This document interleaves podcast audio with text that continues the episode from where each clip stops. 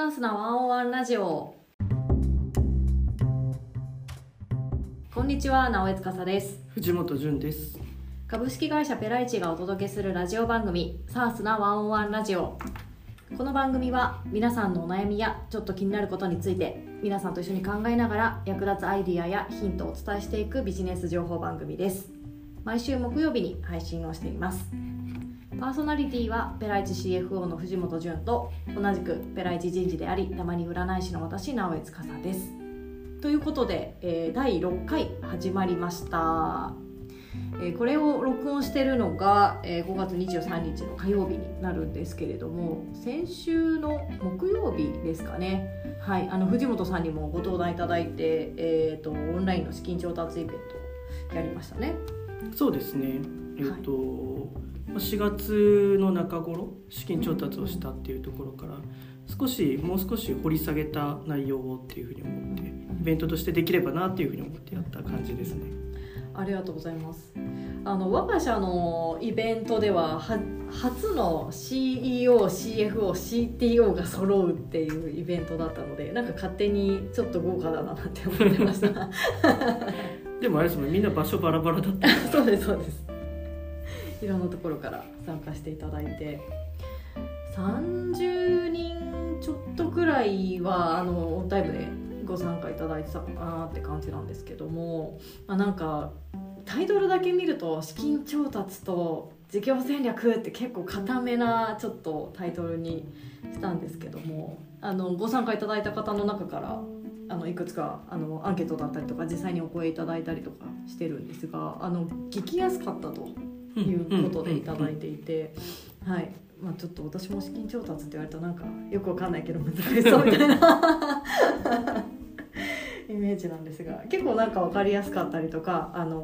丁寧にお話しいただいたのかなって印象でした。よかったです。あと社内向けにも結構より資金調達の意義とかそういう辺は伝わったのかなと思いました。あと会社の方向性みたいなところ、そうですね、なんか個人的には60分の時間の中で前半30分が皆さんにお話しいただいて、後半が質問タイムみたいな感じだったんですけど、なんか後半の質問タイムが結構個人的には良かったなって。はいはいはい、まあそうですよね。なんか、どっちかっていうとそっち中心がいいかなと思ってたんで、結構質問をいただいて良かったかなとは思います。そうですね、はい。ちょっと資金調達のタイミングで社内の体制変更というところもあって、役員陣が少し変わるみたいなところもあったんですが、なんかその辺の質問もお答えいただいたりとか、はい、背景こうですよみたいなお話もいただいたので、なんか結構リアルなことが聞けたのかななんて思ってました。そういえばあれですもんね、最近結構イベント定期的にやってますもんね。そうですね、月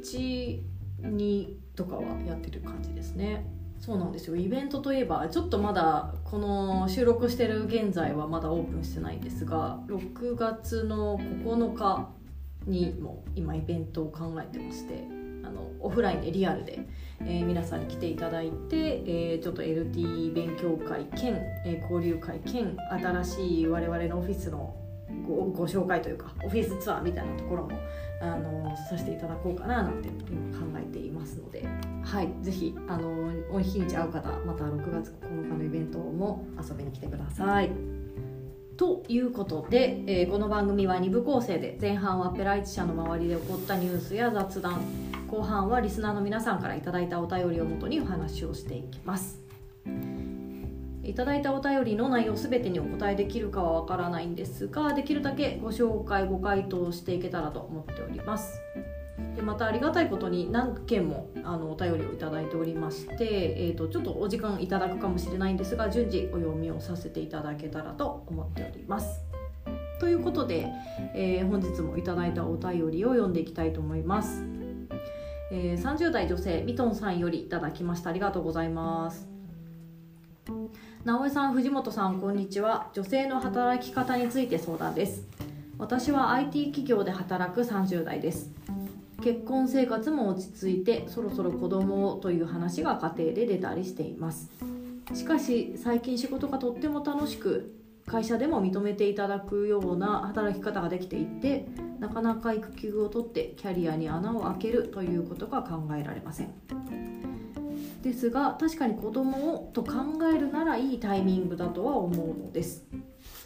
会社は育休が取れる環境なので嫌な顔はされないと思うのですが、もし子供ができたらどういう心持ちで仕事との折り合いをつけていくのがいいでしょうか。お二人のご意見や社内で良さそうな例があれば教えていただきたいです、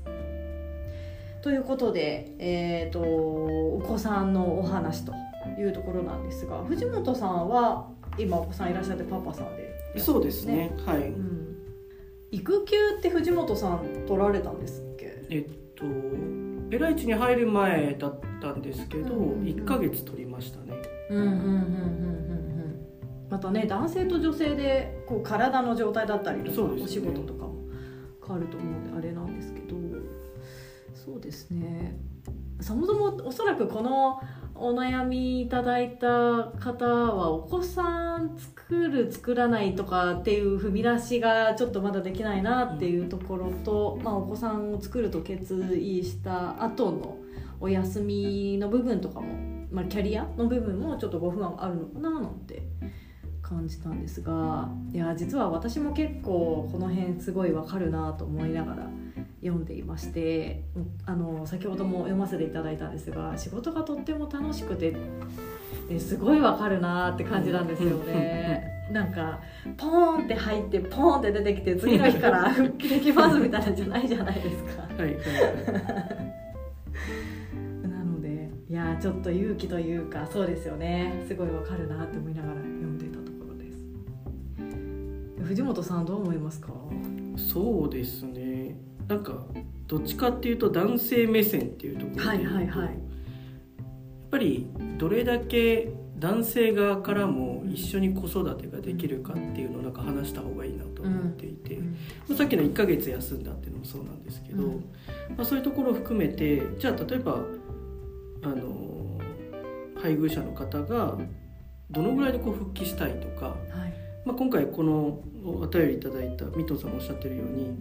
じゃあなんかこうどのタイミングでどういう心持ちでこう仕事折り合いをつけていくのかみたいなところで結構、じゃあいつ復帰するのかとか、じゃあ復帰する時ってどういう状態だったら復帰できるんだろうかとか、結構いろいろなんか条件があるじゃないですか。なんか保育園決めてなきゃいけないとか、じゃあ朝の送り迎え、帰りの迎えどうするかとか、結構そこの部分で旦那さんとこう話し合った上でこの復帰のイメージがつくんだったら考えてもいいんじゃないかなと思いました。確かにそうですね、育休取るのも会社さんによっては条件ありますよね。入社して何ヶ月とかのもあると思いますし、なんでまずはもし仮にお子さん今できたとしたらいけるんだっけ、お休み取れるんだっけ、どうなんだっけとか、戻るとしたらどういう状態で戻んないといけないんだっけっていう下調べをまずはしてみるっていうのもなんか良さそうですね。そうですね、あとはそのキャリアに穴を開けるっていうところが、なんかもしかしたらどこかで区切りのいいタイミングがあるとか、なんか例えばプロジェクトとか、一つの大きな仕事が終わったタイミングである程度評価をしてもらっていて、そこからまた復帰するみたいなところのタイミングもあるのかなというふうに思ったりとか、でもこの場合だとなんか継続してずっとやりたいみたいな、多分やりたいことがどんどん出てくるっていう状況かなっていうふうにも思ったりはするので、そこのじゃあ仮にお子さんを授かった後どういうふうにこう復帰のタイミングがあるのかとか、働き方をこうイメージ、次の復帰した時の働くイメージを持つと、もしかしたら少しそのなんですかね、今のタイミングで休めないよなっていうところもなんか少し考え方も変わる可能性はあるのかなとは思いましたけどね。そうですね、確かに確かに。なんか我が社も、最近はパパの育休がちょっとわーっと立て続いてますけども、それこそ今メインで開発したりとかプロダクトをちょっとどんどん盛り上げていこうねっていう中心のリーダーの方がパパ育休にもう入られたのかな。そうですね、はい、ですが結構我が社はみんなで送り出してましたね。なのでなんかね、ご自身のキャリアの話もそうですし、意外と実は周りもフォローしてくれることもあるかもしれないですし、ね、そうですね、うん、あとはその最後に書いてあるこのどういう心持ちで折り合いをつけていくのかっていうところもあるんですけど、これもなんかやっぱりさっきのこの復帰のイメージも作っておくっていうのは結構気持ち的にもしかしたらイメージ楽になるのかなと思ったりはしました、うんうんうん、確かにそうですね。当然そのお子さんの生まれる多分月によって、はい、次のじゃあ保育園が始まるなんか4月とかってまでどんぐらいあんだっけみたいなのは結構あるとは思うんですけど、なんかその中結構逆算しながらって考えると、もしかするとなんていうんですかね、いけるかもみたいなところが出てくる可能性あるのかなとは思ったりはしましたね。あとは結構こう働く環境もあるかなと思っていて、今ペライチの場合ってリモートじゃないですか、はい、だから結構パパもママもこう送り迎えができたりとか、そうですね、多いですね、そういう状況であるなと思っていたので、そこも結局お子さんをじゃあ産もうと思って産みました、復帰しましたっていう時に、なんかせっかく楽しい仕事が始まったのにいろいろなんかこう制限がついちゃって、なんかあんまり時間結局なんか取れないなみたいになるとあれなので、結構働く環境って重要なのかなとは思いました。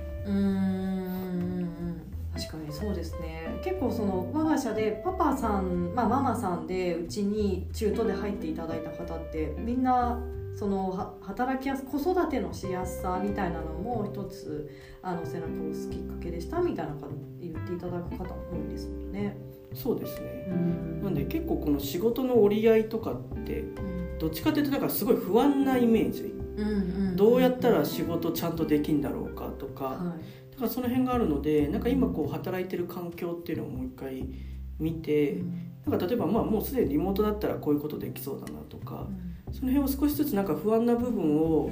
一個一個こう解きほぐしていくというか、なんか一個一個こうで難しいところは例えば旦那さんにこう相談をして、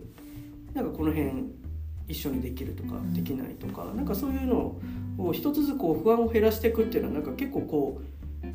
仕事との折り合いっていう意味で言うと大きいかなとは思いましたね。ちなみに今お話聞いてて私の中でもしこうだったらっていうの出たんですけど、例えば私の今のポジションでもう一人ほぼ私と同じくらいの能力値で争ってる子がいたとするじゃないですか。喧嘩とかって意味じゃなくて、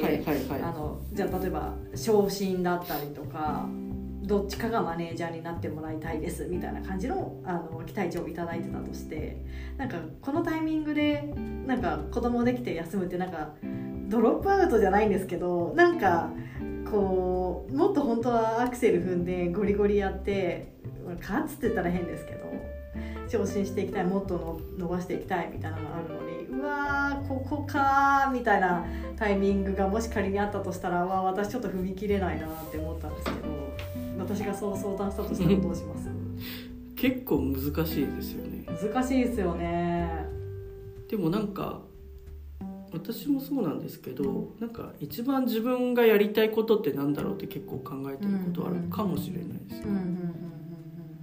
なのでなんか本当に理想はなんか働きながら、じゃあお子さんができて生まれて、なんかなるべく早くこう復帰できてっていうのが一番綺麗だとは思うんですけど、そことじゃあ今の仕事っていうのが一緒に考えられるかどうかっていう、なんかそれもちょっとシミュレーションになっちゃうんですけど、そこってどうなのかなっていうのはちょっとこう一個考える部分はあるかなとは思ってますね。そのなんか世の中的にそろそろ子供とか、年齢的にタイミングだよねってよくなんか記事とかでも読むんですけど、でもそれって本当に自分にとって適切なんだっけっていうのを考えるのもあるかもしれないですね。そうですよね。いやすごいわかりますね。なんか自分も結局結婚して子供ができたのって10年目ぐらいだったんで、だからなんか別にそれは自分の夫婦のこうタイミングというか、そのキャリアの中でのタイミングとかもあったりすると思うので、なんかそこも結構その周りの雰囲気に飲まれないっていうのも結構重要かもなとは思います。そうですね。いやそうですよね。そのちょっと年齢的な問題は置いといてっていうところでいうと、まあ、人間の体の構造上早いに越したことはないのはまあ間違いはないんですけどね、うんうんうんうん、確かになんかご自身が納得できたりとかそれこそ折り合いがつけられるような心持ちのタイミングなのかどうかとかも大事ですね。そうですね。だからなんかここでも書いてあるように そろそろ子供という話が出てきてる中でお互いのこうこれから生きていく中で優先事項ってなんだろうって逆に話し合うとなんかもう少し本当に欲しいのかとか本当に今のタイミングなのかみたいなのは結構話として出てくる可能性はあるかなと思いました、うんうんうん、そうですね。あとなんか個人的にすごい感じるのはまあ、私の上司たちだったり同僚たちは結構こう子育ての話だったりとか妊活の話だったりとか結構ざっくり言ってくれる、まあ、関係性もあってだと思うんですけど言ってくださるのでなんか私も相談しやすかったりするし何でも聞いてきてねとかそれこそ例えばもし何々するんだったら病院おすすめあるからねとかなんかそんな風に言っていただく環境なので気軽に聞けるっていうのはまあそのありがたい環境なんですけどなんでもしこのミトンさんも、まあ、上司だったりとかもし周りの方になんか聞いたり相談できたりとかする環境だとしたらなんか一回ちょっと何々さんの場合はどうだったのかとか聞いてみてもいいのかもしれないなとはそのイメージ作りってそうですね。なんかさっき言ったようにいろんなパターンがあるかなと思っていて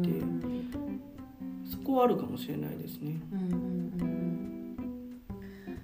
そうですね。ちなみに結構余談で私の話になるんですけどまあ、私藤本さんもそうですし結構うちの代表の安井さんとも話す機会も多いですし、まあ、もう一人私上司いるので、まあ、その皆さんお子さんがいらっしゃってなので子供作るのだったら早く作れていい意味で言って私はストレス感じてないので言っていただいたりだとかそういうタイミングが来るんだったらもう仕事の調整できるからねって言っていただいてるのでなんかその安心感というかだったりとかその上司に、まあ、このキャリアの相談の話も持っていきやすいなみたいなのは結構環境として作ってもらってるなとは思うので、まあ、それはその私の場合は上司の方から皆さんから作っていただきましたけど、まあ、もしかしたら自分からなんかこういうことで悩んでいるなとかもし仮に行ったとしたら自分のキャリアってどう描けますかねとかって話もできる方であればするのもそれこそイメージつけるって意味でもいいのかななんて感じますね。そうですね、うん、こう会社によってはその産休に入られる方向けの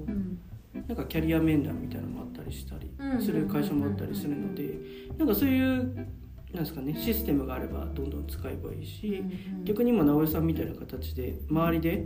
同じような方がいれば話を聞いてみるっていうのもいいし、うんうん、逆になんか弊社でよければ誰か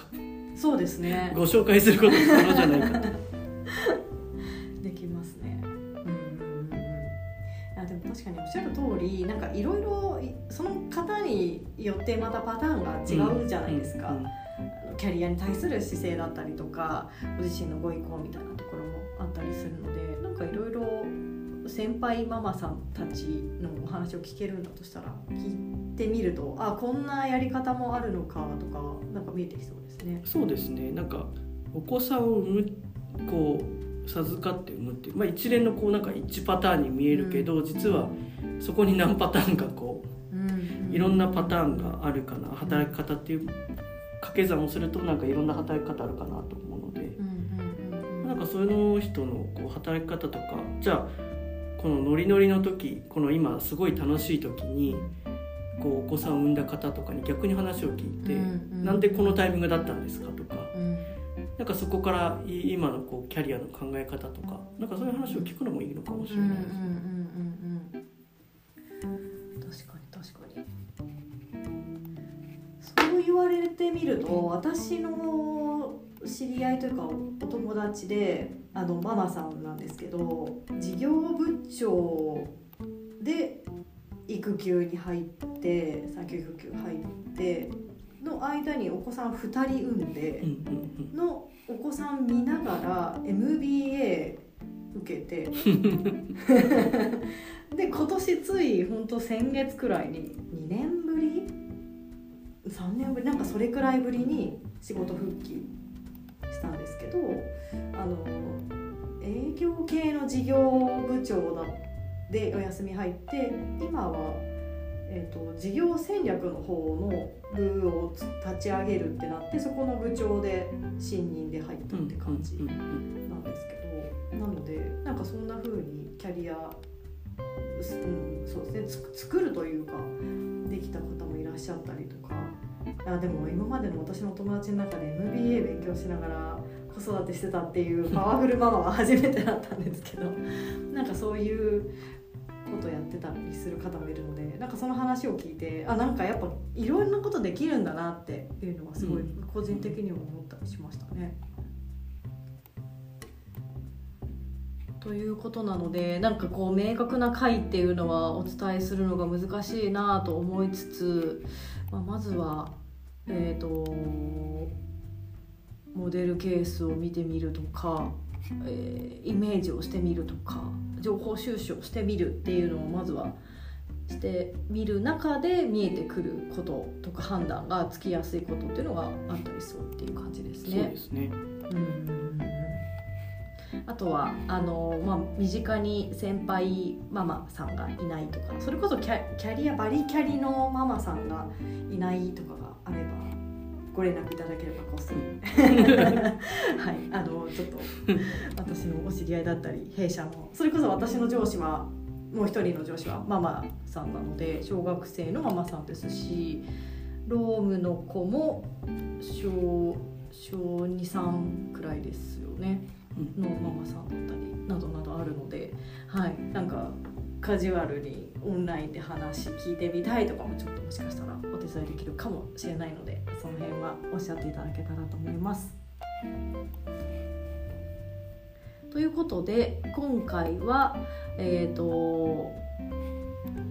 お仕事を頑張りたいがお子さんをそろそろというようなお悩みについてお話をさせていただきました。この番組ではリスナーの皆さんのお悩みや気になることを募集しています。概要欄にお便りフォームのリンクを貼っていますので、そちらからどしどしお送りください。普段のワンオンワンのように CFO 藤本さんと一緒に考えながら役に立つアイデアやヒントをお伝えしていきます。仕事やキャリアのお悩みの他にもコツや日常生活、考え方など相談するほどでもないけどどうしてるのかなというくらいの小さいお悩みもウェルカムです。ぜひともお気軽に送ってください。またこの番組は Spotify や Apple Podcast、 スタンド FM など複数プラットフォームで配信をしています。ご自身の生活に合ったところからぜひお聞きください。ということで最後までお聞きいただきありがとうございました。ありがとうございました。それでは来週の木曜日にまたお会いしましょう。